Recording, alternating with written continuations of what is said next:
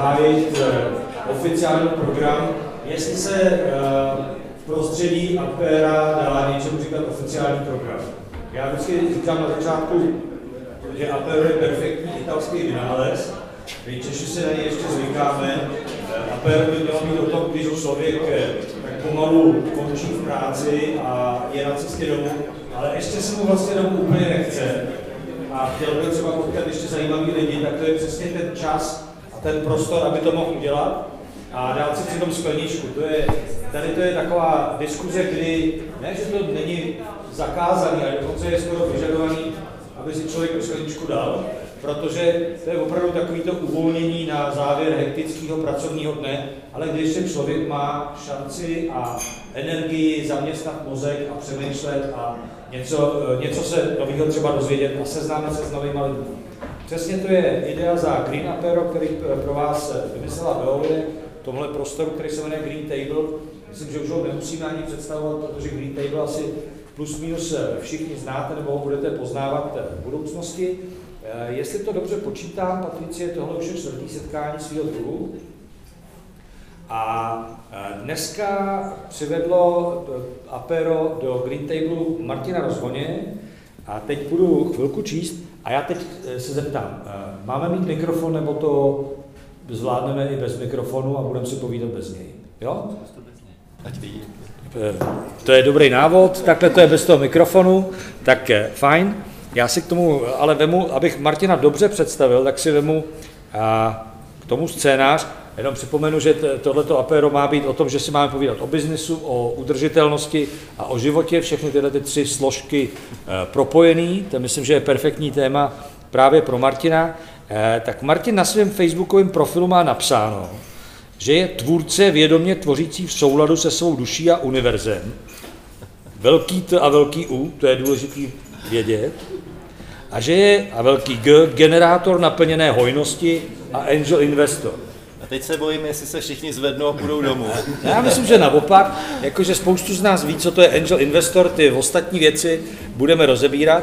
Myslím, že Martin je eh, na českém biznisovém eh, trhu nebo mezi českýma podnikatelema, aspoň pro mě trochu zjevení, že eh, zdaleka ne každý přemýšlí tak jako Martin.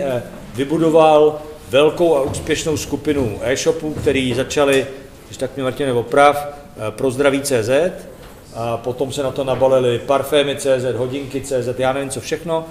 Ve finále to eh, Martin dokázal úspěšně a dobře prodat eh, MOLu a vrhnul se na jinou kariéru. A zase zkrátka Martin jako investor investuje do společností, který musí mít v sobě inkorporovanou nějakou hodnotu, kterou uznává, není to pro ně jenom o penězích a ty projekty, a to je jako zjednodušení na druhou, musí mít dobrou karmu, jak říkáš. Já bych řekl, že spíš ty zakladatelé těch projektů, ale současně se to propisuje i do těch projektů samozřejmě. Mm-hmm. A jedno, jestli je to digitální tržiště ekologických výrobků, nebo uh, online farmářský trhy uh, z CUK.cz, anebo jestli jsou to Eh, mensurační kalhotky Snack.cz. V tom všem vidí eh, Martin eh, tu hodnotu a to, o čem jsme se bavili, tak se teďka budeme bavit o tom, co vlastně všechny tyhle ty projekty spojuje. My bychom tady měli mít jako hlavní téma udržitelnost a nemusíme to explicitně říkat. To tam prostě je, myslím, nějak jako zabudovaný. A na konci toho celého bychom se měli taky dostat k tomu, co to je boží.cz.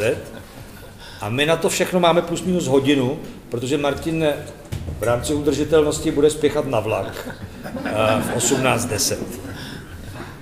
Tak jo, Martin, jak by sám sebe jako podnikatele vlastně popsal? Já jsem se snažil nějak dát eh, tomu formu, ale jak by ty si sám sebe popsal jako podnikatel?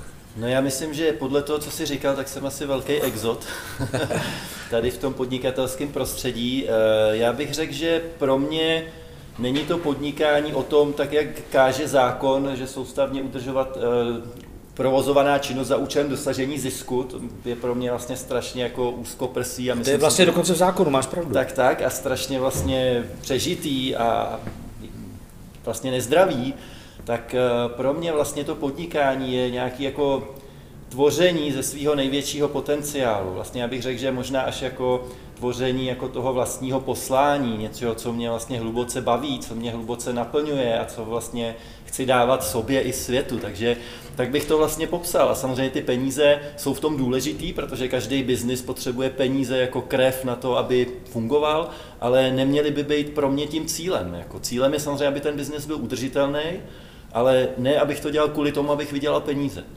No dobře, ale eh, ty ty peníze musíš vydělat, aby, ty, abys ten motor nějak eh, poháněl, ale cílem je teda co? Aby tě to bavilo a aby, když to řeknu vznosně, aby to zlepšovalo svět, nebo co?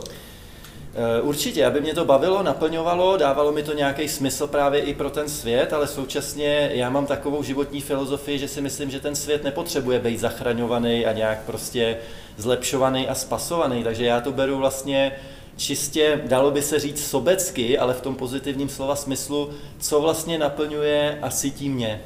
Dobře, takže to, to znamená, že ty vlastně na tohle, bych se býval zeptal, že dobrá karma se nedá dát do Excelové tabulky, že jo? Tam ti nic nevyleze. A vždycky ti tam vyleze ten, ty náklady a výnosy, jestli to funguje nebo nefunguje. Takže to ty nepotřebuješ ke svým podnikání Excel. Eh, potřebuju. Já samozřejmě používám i racionalitu, logiku, eh, systémy, procesy, Excely, to je moje. Já jsem vlastně vystudovaný ajťák, ale eh, současně se snažím do toho dávat i to srdce, tu intuici, ten vyšší smysl, aby to vlastně bylo v rovnováze, protože vnímám, že ten dnešní svět je strašně vychýlený právě přes naše jako čistě racionální přístupy, ega, Eh, peníze a vlastně jsme strašně jako vychýlený, bych řekl, jako vůbec z té rovnováhy, i vlastně z hlediska udržitelnosti. No, může ale velký biznis takhle vlastně přemýšlet? Eh, já myslím, že může. Já dělám docela velký biznis. Eh, některé projekty, ve kterých jsem dneska zainvestovaný, tak jsme během vlastně několika málo let dostali z nuly na stovky milionů obratů a vlastně na stovky milionů i hodnot vlastně těch firm. A to už si myslím, že je docela velký biznis. A funguje vlastně jako udržitelně, smysluplně. Tamhle sedí třeba CEO, zakladatel z Cuku Kamil Demut, můžeš zamávat Kamile? Tak Cuk eh, je vlastně jedním, jedním z příkladů vlastně firmy, která má dneska 100 milionový obraty a eh, nevznikla vlastně z důvodu toho, aby Kamil vydělal peníze, ale aby Kamil dělal něco, co mu vlastně dává smysl pro ten svět a pro něho samotný. Já se tady u toho zastavím, pojďme si klidně takhle jako napříč o, o tom povídat. Jo. Eh, jak teda funguje jako business cuku, když finále a, a cíl nej, nejsou peníze a ten zisk? Já si, že Martin popisoval jako hezky. Mám to, já také jsem skoro sobecky, protože chci mít z té práce dobrý, dobrý pocit a vidět v tom nějakou hodnotu, která přesně nemusí být na první dobrou jenom o tom, že uh, já jsem dělal třeba CSC a byla to super zkušenost. Prodali jsme za ty roky z miliardy na 3 miliardy spoustu nových mobilů. Ale vlastně pak jsem zjistil, že to není něco, co mě osobně naplňuje. A asi každý z nás to má možná trošku jako jinak, my ten smysl jako vnímáme. Já to mám v tom, že chci pomáhat farbářům. Ale pro mě obrat dneska je věc, která je hrozně důležitá a hmatatelná, protože naplňuje tu naší misi. Naplňuje misi v tom, že zajišťujeme obět farmářů. Že proto je pro mě pořád důležitý obraz. Souhlasím s Martinem, že to je hodně Excelu. A ta, stejně jako Martin, tak my se taky díváme na tu rovnováhu mezi posláním, smyslem a tím samotným biznesem. No ale co kdyby najednou eh, ten obrat začal generovat menší marži? Tak přijdeš za Martinem a, a řekneš mu, hele, jako eh, vyděláváme málo, ale mám takový dobrý pocit, víš? Ale tak je to už podle mě ten první krok třeba u těch impactových startupů je o tom vzít si na tu palubu investory, které musíte říkat, jak to jako cítíte, jak to chcete dělat. Takže to byl ten první krok, když já jsem realizoval peníze na SUK, bylo hledat investory, který po mně přesně nebudou dopad na to, abych tam měl třeba vyšší marže a lepší ekonomiku. Prostě má být udržitelný ten biznis, nemá být dotovatelný jednou, ale není to mermomocí o tom, že pojďme to jako dojít. Ne, tak to mě zajímá, kusit. Jak, jak vypadá board meeting na Scuku? Eh, jako dovedu si představit, že Marek dospěl tamhle, když máš čtvrtletní výsledky hlásit, tak jak to asi vypadá, tam to bude asi ostrý, kdyby ti někdo řekl eh, o dobrým pocitu, tak eh, by tam asi dlouho nevydržel. Eh, jak to vypadá, jako když vy si povídáte na čtvrtletním, ne, na board meetingu o čtvrtletních Ale mě by to možná zajímalo, jak to Marek má, jako jo, nechme mu říct, jako, jako to má když se mám zapojit, ale já jsem vybraně, tak určitě máme dobrý pocit z toho, když naplňujeme budgety.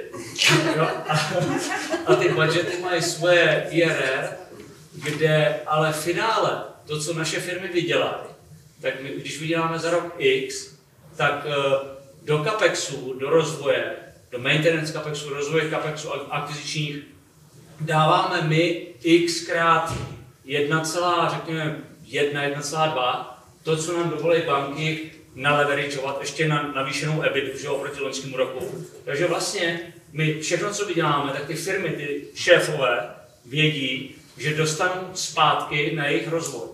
Jo? A, a, a z toho teda samozřejmě máme dvakrát dobrý. Že teda naplňujeme ten budget, že to děláme snad dobře, že umíme odhadnout to, co chceme dělat a splníme to, to co odhadneme, to si dáme cíle. No a druhý, máme dobrý pocit z toho, že ty firmy rozvíjíme, že rostou, tím naplňujeme svoje ega chlapský. Jo. No tak to je, jo, protože co už, jako, já s vámi souhlasím, že ty prachy jakoby jsou příjemný, ale v podstatě ti to je v určitý moment jedno, jo, to tě už jako nějak nenaplní víc. No tady se dostaneš do žebříčku, tam stejně víš, že jsi někde na konci, byl jako úplně nepodstatný červ, jo. Takže nějaký posunutí je úplně jedno. Takže nakonec o těch pocitech, já vám, já vám rozumím. Jo? Já vlastně možná na to navážu. Eh, já vlastně jsem tohle, to, co říká Marek, si hodně jako naplňoval v tom Vivantisu, jo? že jsem vlastně z nuly vybudoval firmu s miliardou obratu ze 300 zaměstnanců, 18 let jsem to vlastně tam jako budoval a tam to bylo hodně jako o mý sebehodnotě a o mým egu, že jsem prostě si říkal, hele, potřebuju jako sám před sebou a před ostatníma jako ukázat, že teda nejsem úplně jako loser. Ale nějak jsem si tam jako tuhle tu potřebu jako naplnil a pak jsem začal hledat nějaký jako hlubší smysl. Ale současně, když jsem prodal Levantis před čtyřma lety, tak jsem si říkal, ale já chci furt jako zůstat v tom biznisu, protože mě jako baví a naplňuje neustále něco tvořit a současně ten biznis má jako obrovskou sílu, jako vlastně mění všechno kolem nás. Jako jo. Já jsem říkal, bylo by dobrý ten biznis začít dělat právě nějak jako udržitelnějc, jo, smysluplnějc, aby tam vlastně jako to bylo pro mě i pro ten svět nějakým způsobem jako větší, lepší, aby to nebylo vyprázdněný, protože já vnímám, že ten biznis je vlastně dneska vyprázdněný tím, že tam často jde jenom o ty peníze, jsou to prostě no-name korporace, není tam prostě s tím spojený jako konkrétní lidi, konkrétní příběhy, konkrétní vize, a, a to mě tam chybělo a proto jsem vlastně se rozhodl investovat do startupů, kde vlastně já pomáhám těm founderům naplňovat jejich sny. A já říkám, že investuju do lídrů s dobrou karmou, který mají vizi, která se mnou rezonuje. A ty lídři s dobrou karmou, to jsou pro mě lidi, kteří vlastně mají podobné hodnoty, podobné vnímání světa, jako mám já, nedělají vlastně ten biznis jakoby pro peníze. A současně pracují na projektech, který mě baví s nima spolutvořit a vlastně mám pocit, že je dobře, aby do toho světa nějakým způsobem vstupovali, aby byli větší a současně chci, aby když už něčemu věnuju tu energii, aby to maximálně škálovalo. A teď nemyslím maximálně vydělávalo, ale aby to mělo co největší ten impact. A na to jsou potřeba ty peníze. Mm-hmm. No, jenom malá poznámka, každá korporace byla taky jednou startup eh, a, a někde jako po cestě se možná z toho vytratilo, proč vlastně, eh, proč vlastně existují. Ale když se budeš bavit ty si prodal ty uh, firmy združený pod Vivantisem uh, dravcům z Rockaway. Uh, když si jim vyprávíš, jak ty se díváš na biznes, co, co, co ti říkají? No já jim to radši moc nevyprávím, protože velmi záhy jsem zjistil, že opravdu ten nastavení a vnímání světa a hodnot a, a dělání biznisu bylo úplně tak diametrálně odlišný, že prostě nemá cenu moc jako tyhle témata vytahovat, protože když bych je vytáhnul, tak bych asi sklidil jenom uškleby, ušklepky a posměch. Možná dneska už je to jinak, než to bylo před pár lety, ale tehdy jsem to tak vnímal. A pro mě byla vlastně velká škola, když jsem Vivantis prodal, ale ještě jsem tři roky tam vlastně byl jako zaměstnanec. Ve své bývalé firmě jsem byl zaměstnanec vlastně nového majitele, protože jsem nechtěl tu firmu opustit, dokud nebude předána vlastně novému CEO, integrována do té skupiny a tak dále. A to byl teda pro mě jako hodně velký očistec si tohleto. Jako, jako bylo to jiný? No, to úplně jiný, jako totálně jiná firemní kultura, totálně jinak nastavený hodnoty, já jsem vlastně ještě tu firmu musel trošku bránit před tím novým majitelem, aby ji jako nezničil z určitý jako nevědomosti, neznalosti ještě těch specifik té firmy a jejich jako vizí nějakých dlouhodobých. A vlastně jsem dneska rád, že když se prodalo Allegro, eh, teda MOL polskému Allegru, tak Vivantis stále zůstal vlastně eh, v českých rukách a vlastně stále samostatný, což jako byla i moje mise, jako aby mi Vivantis nezanik, nebyl nějak zintegrovaný do toho a vlastně mohl fungovat dál nějak. Čili to nebyla součást molu teď, co se prodal? Ne, vlastně zůstal dál, je, je dál vlastně vlastněný uh, rokevej. No ale právě tak, ale není teda možná v tom souča- eh, část toho pochopení i u těch dravců z Rokevej, eh, že to měli nechat zvlášť a že to plní nějakou trochu jinou roli? No Nebo on je to spíš jinak? důsledek toho, že já jsem vlastně svým tělem tu firmu bránil tak, aby nebyla zintegrovaná a jakoby nezničená tím pádem směrem jakoby do mólu. Mm-hmm. Tam byla jako mm, třeba chtěli integrovat SAP, což tu firmu by v tu chvíli jako zabilo a tak dále. Proč by SAP zabil firmu, která má mít vyšší poslání? Teda já SAP, e, tam nejde o to vyšší jako vy, ale... poslání, jo? tady jde opravdu jako čistě o jako racionální, logické věci. Jo? Ta firma prostě byla velmi jako specificky nastavená na svých systémech, které byly tam 18 let jako budovaný. A ten SAP je svým způsobem, že to musíš jako dát do nějaký jako krychle, krychle a vlastně spousta těch konkurenčních výhod by tím pádem jakoby zanikla. A současně možná někdo jste slyšeli příběh, když se SAP implementoval do MOLu, že málem jako opravdu to bylo jejich jako konečná a kolik to stálo prostě nákladů a dalších věcí. A vlastně to, že Vivantis zůstal samostatný a neprodal se Allegro, je důsledek ještě těch mých snah e, končících před čtyřmi lety, aby Vivantis zůstal Vivantisem. Mm-hmm. Ale ty jsi říkal, že možná, že už dneska by to bylo jinak a že už by tě poslouchali víc. Cítíš nějakou změnu? Uh, jako? Tak já vnímám, že každá lidská bytost se nějakým způsobem vyvíjí a vlastně i to, co nějakým způsobem někoho jako v nějakou fázi naplňuje ve smyslu honím si svý ego, vydělávám velký prachy, buduju velký biznis, tak já aspoň možná jako já naivně předpokládám, že to jako člověk po nějaký době musí jako vlastně přehodnotit, protože uvidí, že mu to úplně to hluboké naplnění a štěstí a poslání vlastně jako třeba nepřináší už po nějaký době, jo? v nějaký fázi jo, ale a zároveň je zodpovědný za čím dál tím větší majetek a vystoupit z téhle zodpovědnosti vlastně jde jenom tím, že, že ho prodáš, anebo hmm. vlastně nevím, jak jinak. Hmm. A to si samozřejmě spousta lidí zase neuvědomuje, jak je to obrovský tlak eh, na ty lidi, kteří vlastní velký majetky, zaměstnávají hodně lidí, často jim spousta lidí jenom jako zavídí, že já vidí, že by chtěla být vlastně jako v té v pozici že jsou za vodou a podobně, ale eh, je to vlastně současně jako obrovský tlak, obrovská zodpovědnost a eh, já to vlastně těm lidem vůbec nezávidím, protože jsem si to v nějakém relativně malém jako zažil a vlastně bych vůbec nechtěl být ani tady v pozici Marka jako, a nebo eh, dalších miliardářů, který to celý jako vlastně na sobě energeticky nějak musí jako níst. Jo. Tahle ta změna, jako o který mluvíme, jestli se fakt děje, jako v, eh, a to by mě zajímalo, co si o tom myslíte. Eh, třeba v Americe strašně rok, dva zpátky po covidu, kolem covidu, frčel termín conscious capitalism, jako kapitalismus, který má jako nějaký, nějaký svědomí. Jo? Je to něco, co myslíš, že, že stojí za to eh, rozvíjet? Protože upřímně já se někdy sám asi jako eh, takový ten boomer eh, přistihnu, že mě to občas zní takovýma trochu svazáckýma myšlenkama. Já tuhle myšlenku úplně neznám, takže nevím, na čem je konkrétně založená, ale často tady jsou různý jenom takový jako hypy, jako mm, nevím, jak to mám říct, i v podstatě ESG je pro mě v podstatě takový jako trošku jako shady, protože se za to vlastně hodně těch firm může schovávat, jakože naplňují nějaké věci, ale ve skutečnosti to jako hluboce nežijou v té firmě. A trošku mám pocit, že tohle by mohlo být něco podobného, ale jak říkám, nemám to prostudovaný. Ne, ne, říkáš to vlastně, to souzníme, jo? Jako, hmm. já to taky cítil jako nálepku, jako že teď se pod to schováme a budeme se tvářit, že jsme vlastně hodní kluci a, a, a ve skutečnosti to budeme dělat jinak. No a pro mě vlastně tohle to nemůže vycházet z nějakých jako směrnic, nařízení nebo iniciativ, ale pro mě to vlastně vychází z těch founderů, z těch eh, nositelů vlastně té vize, eh, z těch lidí, kteří tvoří opravdu tu firemní kulturu v té firmě, to je vlastně pro mě opravdový. A proto já říkám, že si vybírám ty lídry s dobrou karmou, protože ty tam vnášejí vlastně tuhle duši do toho. No to je vlastně strašně hezká myšlenka, ale to budete taková jako, eh, jak jsi říkal na začátku, parta exotů, který to dělají takhle, ale tím nic nezměníte, protože lidi jsou lidi, že jo? A jako většinou, většina z nás, ne z nich, bohužel, eh, nakonec chce ten zisk a chce ty peníze.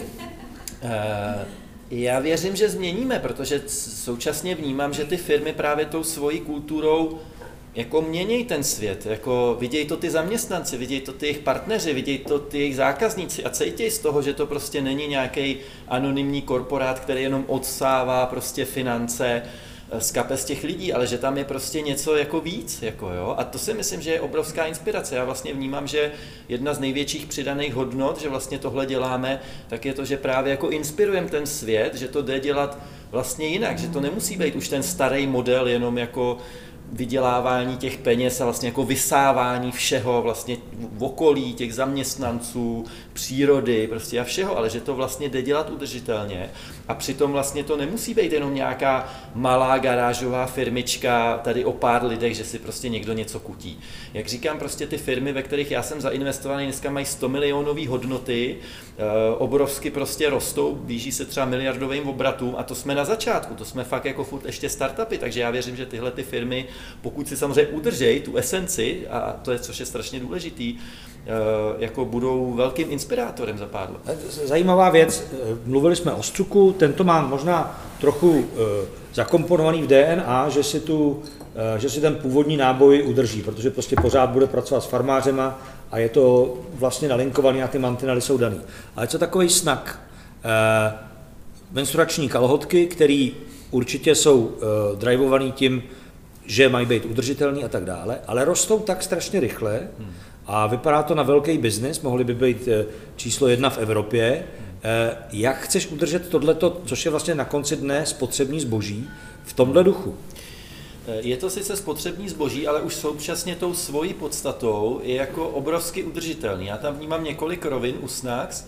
Jednak Všichni to, znají Snacks asi, ten příběh. Jednak to zásadně zlepšuje komfort ženám, aspoň podle těch referencí, co má. Nemůžu sám soudit. Eh, ale současně vlastně ty jednorázové menstruační pomůcky jsou obrovsky jako negativní pro životní prostředí, jednak svým objemem, ale vlastně tou nerecyklovatelností, tím složením a, a vůbec jakoby tou svojí podstatou.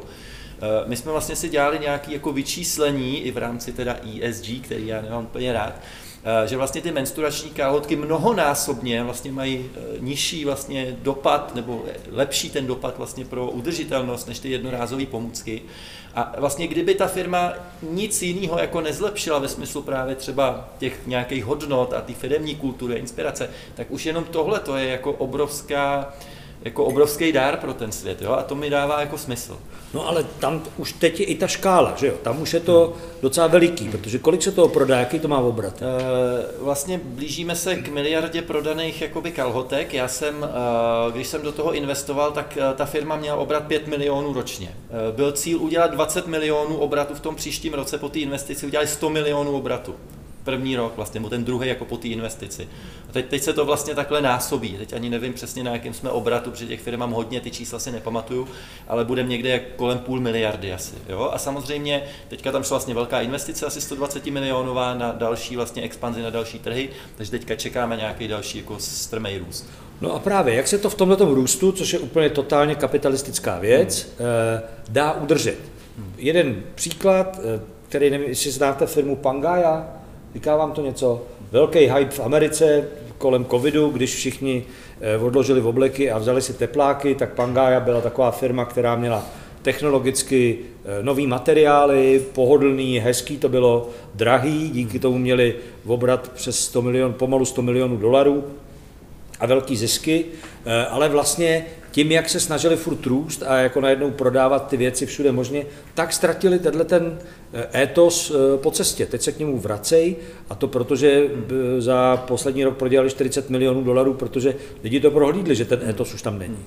No a samozřejmě, a to je přesně o tom, jo? když to neděláš jako z té původní vize, z té podstaty, opravdu s těma hodnotama, tak lidi to prohlídnou, prostě dřív nebo později. A, a na té firmě se to nějakým způsobem jakoby podepíše. Takže to je pro mě o důvod víc dělat to vlastně opravdu jako zdravě, správně, s tím, s tím vlastně s čím do toho šel na začátku. Jo? A, a chápu, že to je samozřejmě těžký, jako by u nějaký velké firmy a ne u všech firm se to podaří. Ale i kdyby u Snax se tohle to nepodařilo a zůstal tam jenom ten produkt, který se opravdu masivně rozšíří do světa, tak i to je vlastně jako pro mě jako obrovský smysl to dělat. A samozřejmě ty firmy, ve kterých jsem zainvestovaný, se v podstatě principiálně z tohohle úhlu dělí na dvě kategorie. Firmy, které jednoho dne budou muset být exitovaný, protože tam vlastně nateklo už tolik peněz a těm investorům se ty peníze musí vrátit, což je třeba případ Snax. A tam samozřejmě velmi hrozí, že když odejdou ty zakladatele, pokud odejdou, že se z toho vytratí vlastně ta esence a možná té firmě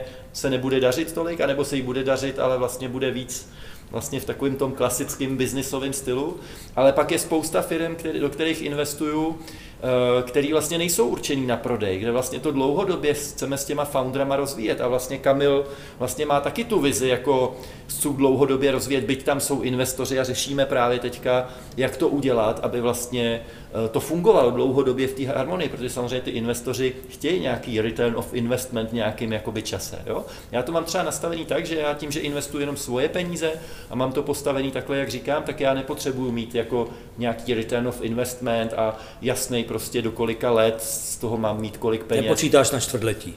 Ne. Eh, no a chápu ale dobře, že ty chceš nejenom měnit věci kolem sebe v těch firmách samotných, ve Scuku, ve Snaxu, já nevím kde, v Hedepy a, a tak, aby, aby lidi eh, líp přemýšleli, ale i tím vzorem, tím, eh, že se podnikání vlastně už v relativně velkém biznisovém objemu dá dělat jinak, chceš to ukázat těm ostatním. No určitě. No a ještě znova se vrátím k té otázce, seš pro ně pořád exot, anebo už tě trochu poslouchají a říkají, hele, eh, podívej se na to rozhodně, on to dělá nějak jinak, možná, že bychom se na to čtvrtletní výsledky mohli vykašlat. Marku, co?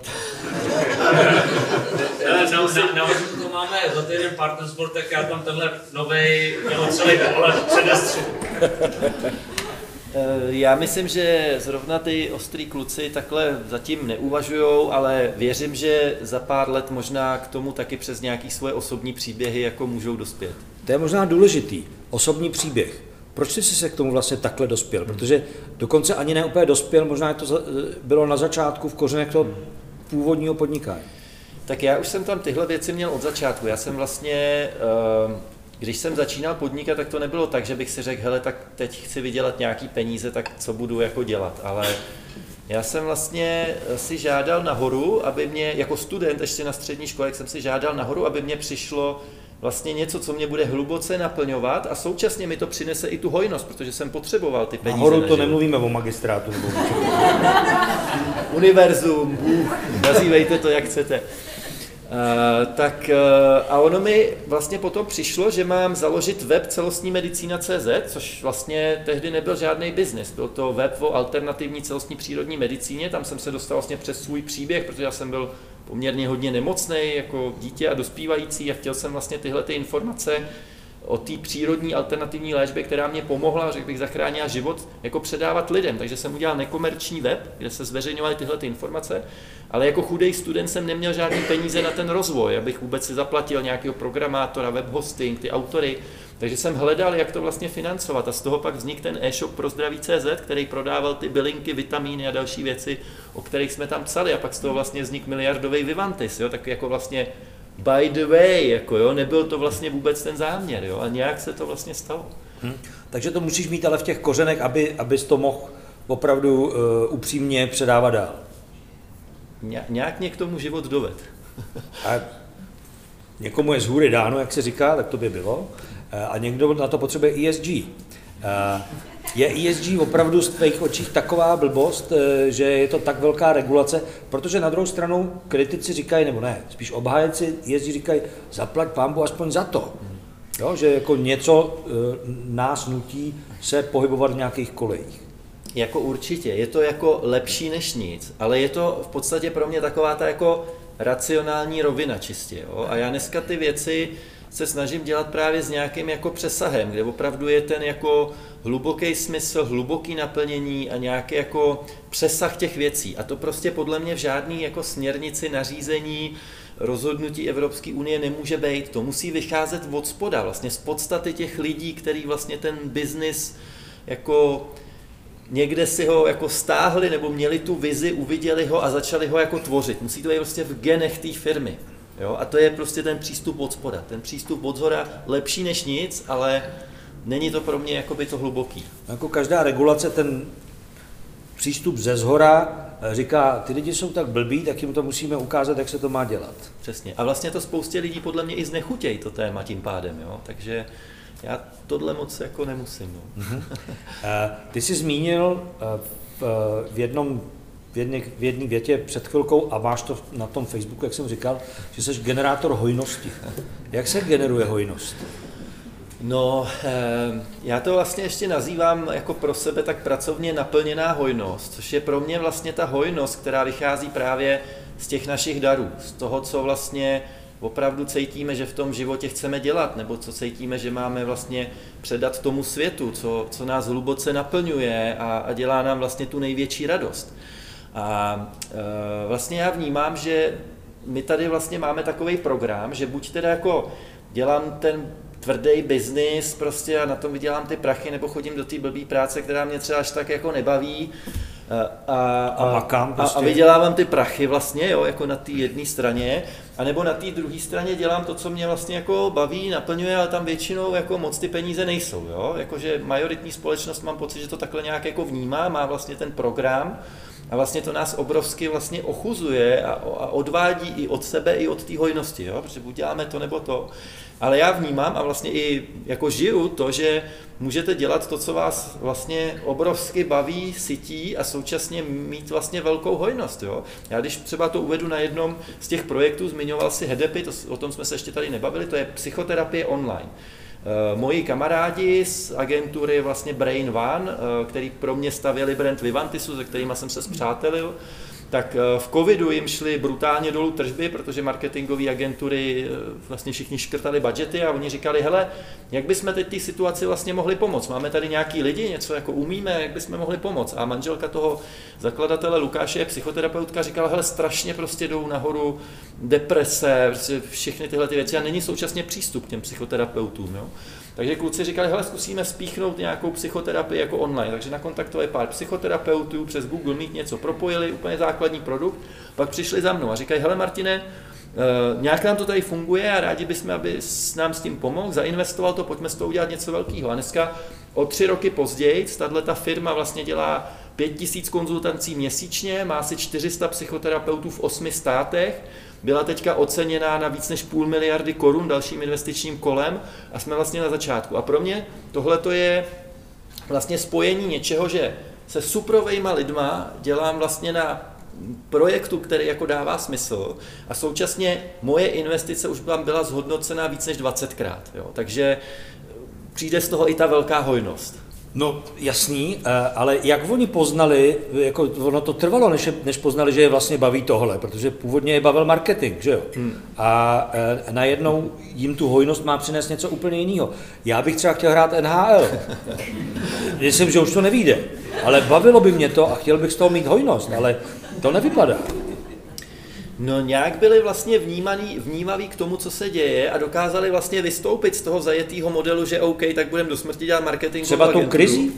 I tou krizí samozřejmě, ale i vlastně tí, tou vnímavostí k tomu světu, co se vlastně jako děje v tu chvíli, jo? že člověk jako nejede jenom v tom zajetým, ale že si navnímá, jak vlastně může tomu pomoct, co by ho vlastně bavilo v tu chvíli dát tomu světu. Jo? Oni to taky nedělají pro peníze.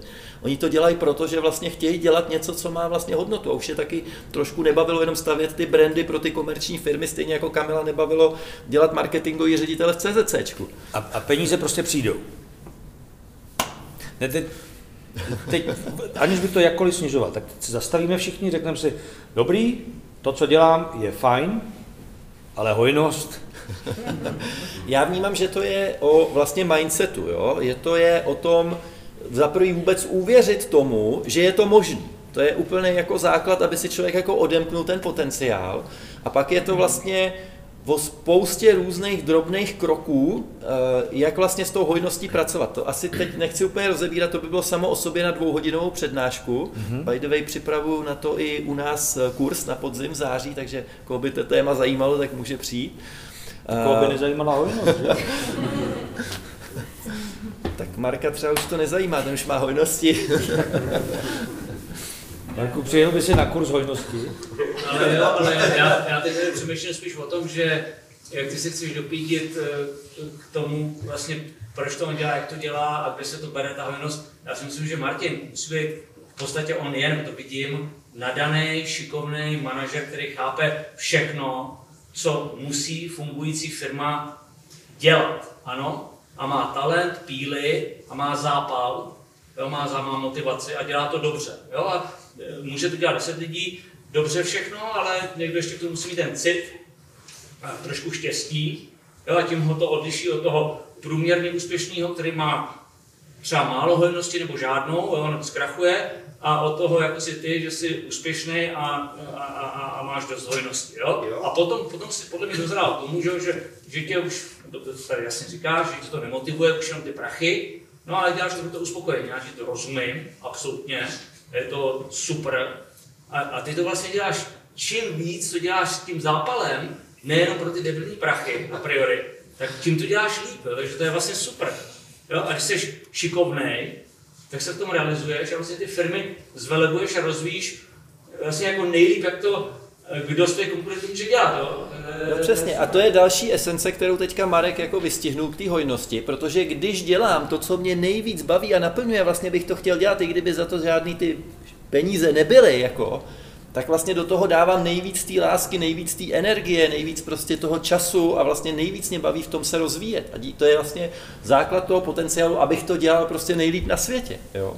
No ale právě my kolikrát nemáme vůbec čas pochopit, co to je. Eh, že furt chodíš, jak se říkal, do té blbý práce, eh, makáš, že vlastně možná ne, nemáš ani čas a prostor poznat, co to teda je, to, co, do čeho dám nejvíc Pro něj není ta práce blbá, to je pro něj, on tam chodí rád, jako ty, jako ty rád chodíš si zahrát hokej, ale v životě to nebudeš mít hojnost, protože jo, hraješ blbě, ale s radostí, jo, tak on chodí hrát hokej a naštěstí to teda umí dobře. No, já myslím, že to Petr myslel trošku jinak a já to, to je přesně ten další princip, aby jsme my dokázali vyjet z těch našich jako zajetých kolejí a vůbec se jako nad tím zamyslet, co nás vlastně jako baví a naplňuje a, a kde možná ta hojnost do toho může přijít tak musíme zastavit, musíme si prostě dát nějaký životní break a vlastně jako navnímat si znova z nějakého bodu nula, z vnitřního klidu, co je toto moje, co chci vlastně jako v tomhle životě dělat a tvořit. Mně na to hodně funguje příroda a samota, na takový malý breaky, prostě jít třeba celý den u nás do Novohradských hor, tam se člověk krásně jako uvnitřní naladí a může si znova vlastně navnímat tyhle ty věci. A nebo jsem byl třeba před Vánocema na týden ve tmě, to je úplně super reset, jo? jako za týden ve tmě, jako i kdybyste nechtěli, tak vlastně poznáte mnohem líp jako sami sebe, protože jak nemáte žádný vnější vl, jako vlivy, žádný informace, žádný světlo, žádný hluk, konstantní teplota, všechno, tak vám začne vlastně zevnitř vycházet to, co normálně vlastně tady přehlušujeme všema těma informacema, eh, schonem a eh, dalšíma věcma. Takže přesně, je potřeba se zastavit, to je další vlastně z těch pravidel. My budeme mít teďka šanci se zastavit a vy budete mít šanci se ptát. Jak jsem říkal, Martin bude muset 18.10 jít na vlak, ale ještě furt máme čas na eh, zajímavou diskuzi. Eh, předtím, než k tomu dojde, a já doufám, že tady to bude taky, že se budete ptát. Jo. S Čechama to je divný. Češi se neptají. Jo. Uvidíme. A já jsem slíbil na začátku, že řekneme, zodpovíme na otázku, co to je boží. .cz. No, boží je uh, vlastně zhmotnění naší vize. Já když řeknu tu vizi, kterou s mojí ženou jsme měli už jako deset let se nějak tvořila, tak ta první věta té vize zněla léčivé místo v panenské přírodě, kam se lidé budou jezdit navracet sami k sobě a léčit svoje duše a svoje těla. A to je vlastně esence božího. My jsme vlastně jezdili tři roky po celé republice, byli jsme na 100 místech, které byly na prodej, které vypadaly, že by mohly naplňovat tuhle naši jako vizi. A před rokem a půl se nám podařilo v Novohradských horách koupit vlastně bývalý hotel krásný s 35 hektarama, s rančem, s koňma. A vlastně dneska ho pronajímáme lektorům, eh, který vlastně dělají eh, různé retreaty, workshopy v oblasti spirituality, osobního rozvoje, udržitelnosti a těchto těch témat, který nás vlastně jako baví podporovat, sami je vlastně žijeme a chceme je vlastně dávat světu. A to se jmenuje Boží CZ. A jmenuje se to Boží CZ, protože my jsme neměli název a jezdili tam za náma kamarádi a každý druhý říkal, ty to je boží, vy máte boží koně, boží příroda, boží tohle. A jsem říkal, hele, ty nějak moc to tady jako chodí. A současně pak mi docvaklo, že jsem asi před 8-10 lety koupil za nemalý peníze doménu boží.cz a tehdy jsem vůbec nevěděl, na co jako bude. A říkal jsem, hele, tuhle tu doménu si měl fakt 10 let zpátky? Tu jsem měl 8, 10, něco takového. A, a vlastně pak mi to jako došlo, jo, doména, lidi to říkají, hele, má to být jako boží, jo, jakože, jak se říká, sledujte ty znamení u cesty. A neboli cesty boží jsou nevyspytatelné. No to by mě teda zajímalo, ale kdo si může dovolit prodat uh, adresu boží.cz? Ještě mám božské CZ a to ještě taky nevím, co s tím budu dělat. To teprve uvidíme. Mně něco napadlo, ale... Ale teda komu to patřilo předtím jako boží CZ? Eh, Honzovi Starčevičovi, ale nevím, co s tím chtěl dělat původně. Já snad má dobrou karmu. Tak eh, teď je prostor pro vás, abyste se ptali. Jako myslím, že jsme slyšeli super zajímavý pohled na nejenom na biznis, ale hlavně na fungování v životě a na svět a tak. Takže teď je to na vás, jestli se chcete ptát. Nebudu čekat vůbec. Super, perfektní. perfektní. Budu rychle, protože mám dvě poznámky, jednu otázku. Saša Hubáčková, my jsme se potkali na Clubhouse, byli jsme ten rozhovor kdysi s Lenkou. Dvě poznámky. Já se chtěla říct k tomu, té vnímavosti. Já si myslím, že je to klíčové, že to není o tom, že si vymyslíme, že chceme jako mít tu hojnost a hrát tak dále, hmm. ale čekat, co přijde. A, a pak přijde hmm. ta hojnost. A jenom krátky mě vyhodili hmm. před lety z univerzity a já jsem seděla v autě a čekala jsem, dobrý, tak co přijde, a to byly osobně nějaké věci. A přišlo něco, co přineslo tu úplně nečekanou, hmm. nečekanou hojnost, hmm. protože když jsem šla po té cestě, hmm. tak jsem pak byla schopná vydělat za den víc než za celý měsíc na univerzitě. Ono tam prostě takhle je, ale ono to musí přijít, to nevymyslíme. To bylo Přesně. úplně mimo. Nejde to z hlavy, nejde to z ega, ale jde to vlastně jakoby z vaší citlivosti, jako z nějakého vnímání, intuice, možná ze srdce někdo řekne, pro někoho je to moc ezokeci, já nevím, jak to vám pojmenovat jako víc, ale jde o vlastně nějaký jako citlivění a vlastně navnímávání si toho, co nám vlastně ten svět říká, protože ten svět k nám mluví nějakými jako symboly, znameními u cesty, koho potkáme, co kde vidíme, něco v nás prostě někdy nějak zarezonuje. Říkáme si, hele, to mě nějak jako zaujalo. Takže jít po těchto těch věcech, protože ty vás potom přivedou k tomu, co vás jako skutečně naplňuje. My jsme zvyklí strašně to vlastně všechno jet jenom tou racionalitou, ale to je strašně jako plochý. No, ale potom přijdeš na ten meeting k Markovi a řekneš mu navnímat citlivě. A je to tvůj konec, že jo? Já vnímám citlivě, ty tady děláš, že tady jsi jako úplný eh, čínský zdi, jo? To schválně. Ne, já vím, že to, je to schválně hyperbolizuješ, ale sorry, já se otázku, z jakého nádraží jedeš? Z hlavního. Z hlavního, aha, to, to je kusek, no to je 10 minut, rychlý kusek. Stačí ve 20, když.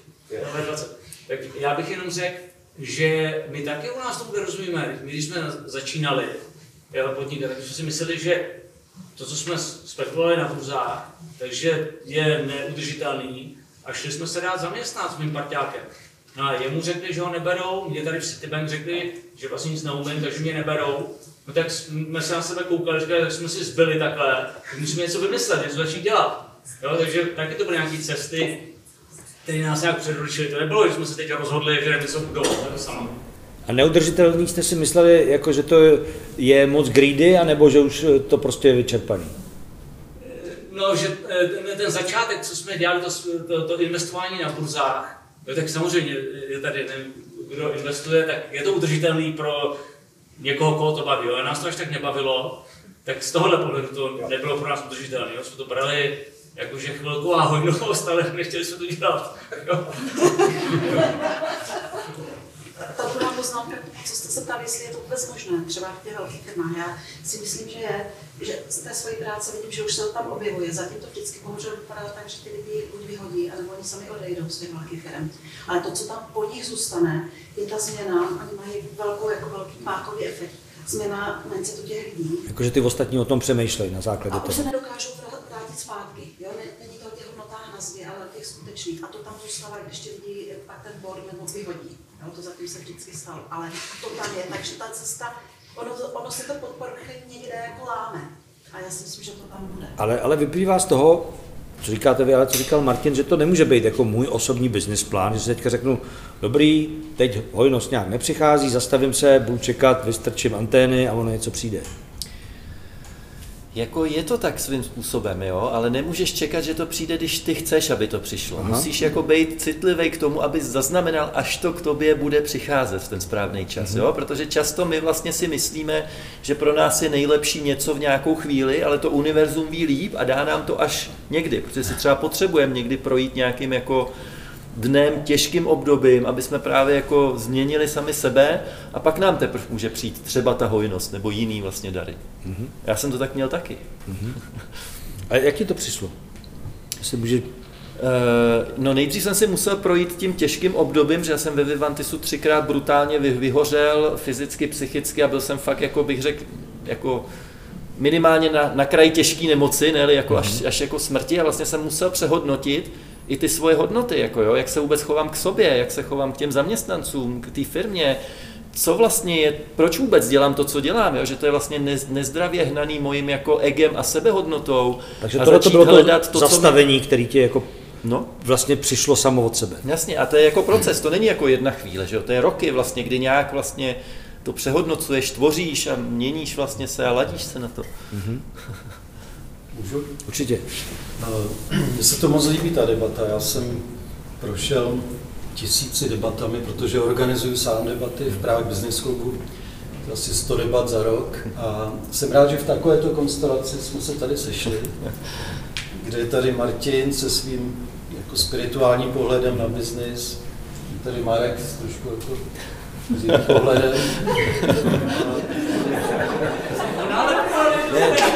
Jako, já jsem chtěl poprosit, pojďme nemalovat Markovi rohy, jo. To se moc líbilo, kdyby jako to vědomí Martina pomalu přešlo do vědomí.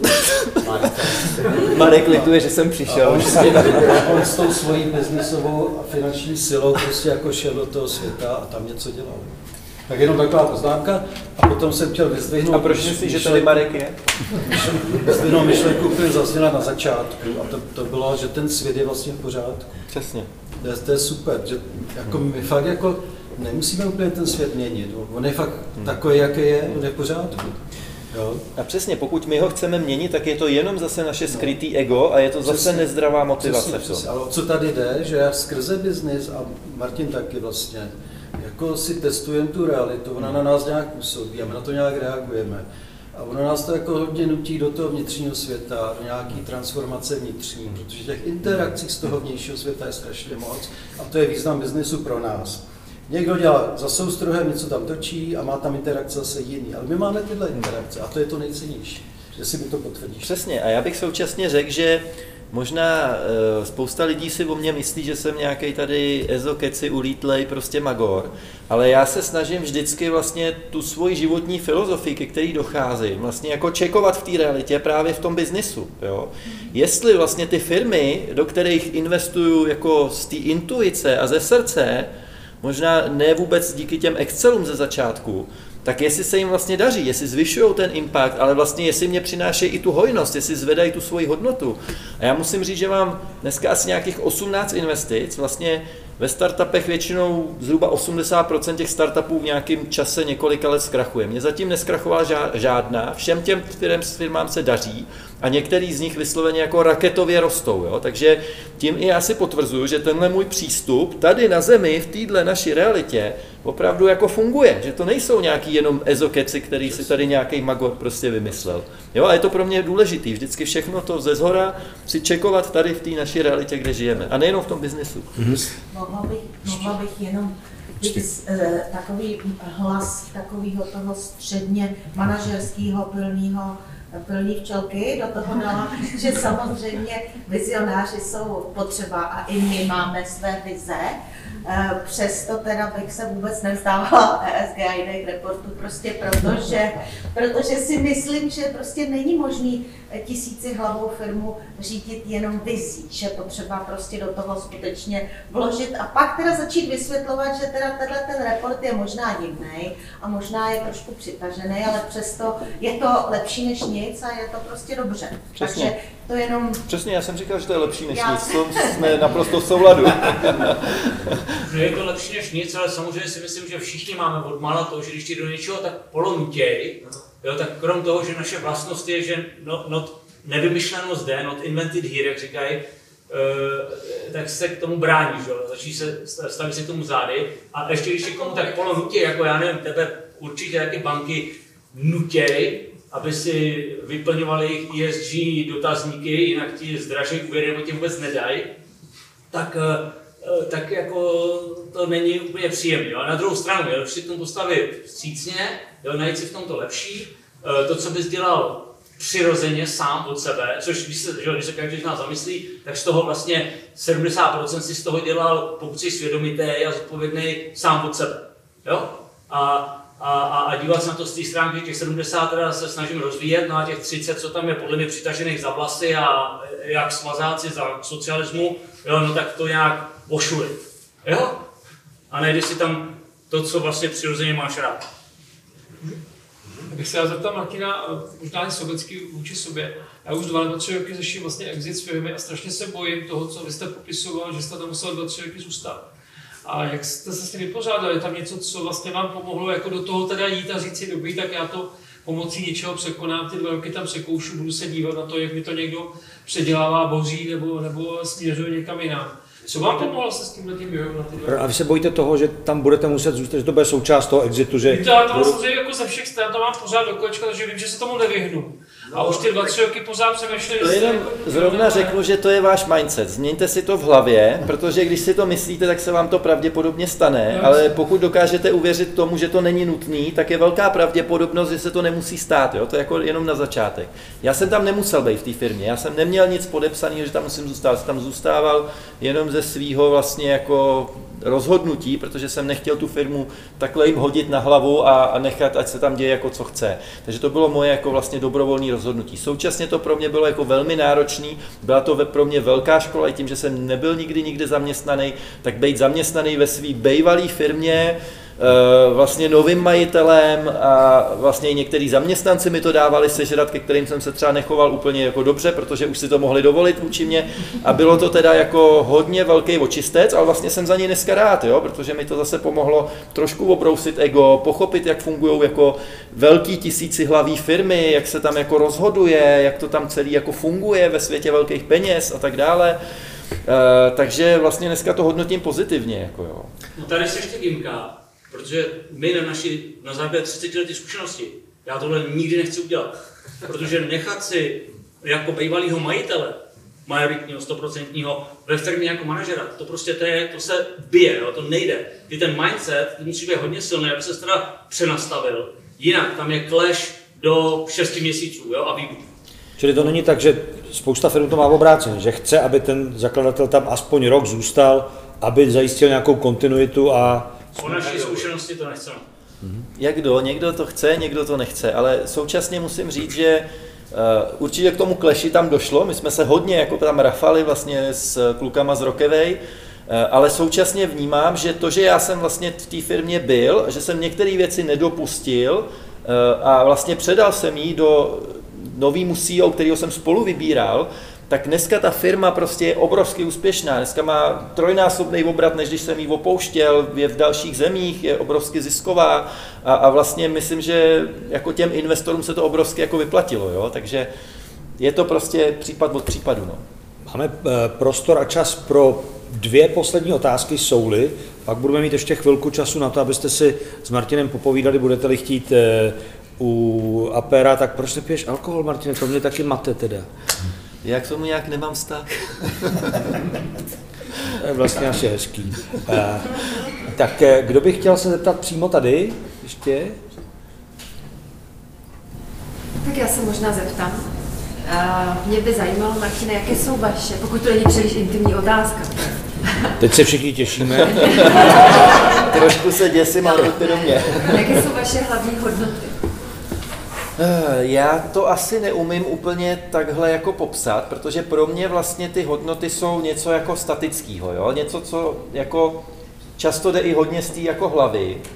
A já vnímám, že vlastně ty hodnoty se neustále můžou i jako měnit jo, v tom životě. A já se snažím si nacitovat v každém okamžiku, co je právě teď pro mě to, co mi jako dává ten hluboký smysl. A je to dneska něco jiného, než co to bylo před pěti lety, nebo před deseti, eh, nebo před dvaceti. Takže bych tady nechtěl teďka házet jako fráze jenom nějakých hodnot, ale vlastně spíš jako zvědomit to, že je důležitý jako přes ten pocit, přes tu duši, jak to každý chceme nazvat, si nacitovat, co je teď prostě to moje opravdový, co chci žít vlastně. Co vás teď dělá šťastný?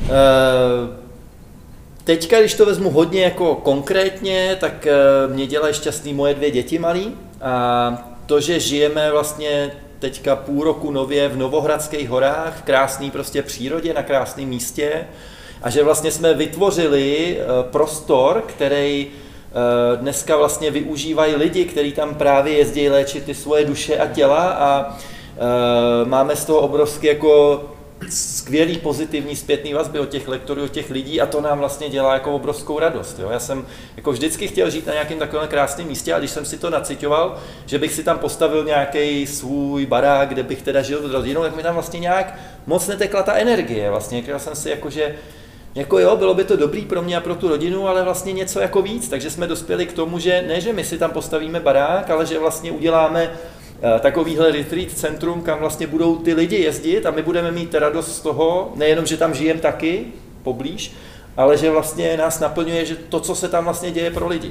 A to není jako, že já bych chtěl nějak spasovat svět a že prostě jako uh, mám pocit, že ty lidi potřebují zachránit, nebo že jako je to jako dobrý, ale že jako fakt já cítím, že tohle mi dělá jako hlubokou jako radost a naplnění toho života. Kdybychom chtěli někdo z nás přijet do boží CZ, Dá se to? Eh, dá se to, ale teď my máme vlastně mm, až do konce roku vybukováno kurzama všechny prodloužené víkendy, takže dá se to jenom v rámci osobní transformace na nějaký kurz, retreat. A když si dáte boží.cz, tak vás to přesměruje na Facebook, web jsme zatím nestihli a na Facebooku je zveřejněna vlastně celoročně nabídka všech možných retreatů, takže podívejte se a když vás to zaujme, rádi vás tam uvidíme. Martin Rozhoň.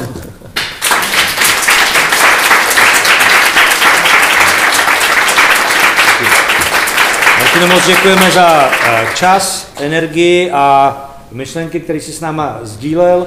Eh, jak jsem říkal, 18.10 až 18.20 Martin musí jít. Eh, kdo chce si ho předtím odchytit, je to na vás. Mám ještě 20 minut a děkuji moc za pozvání.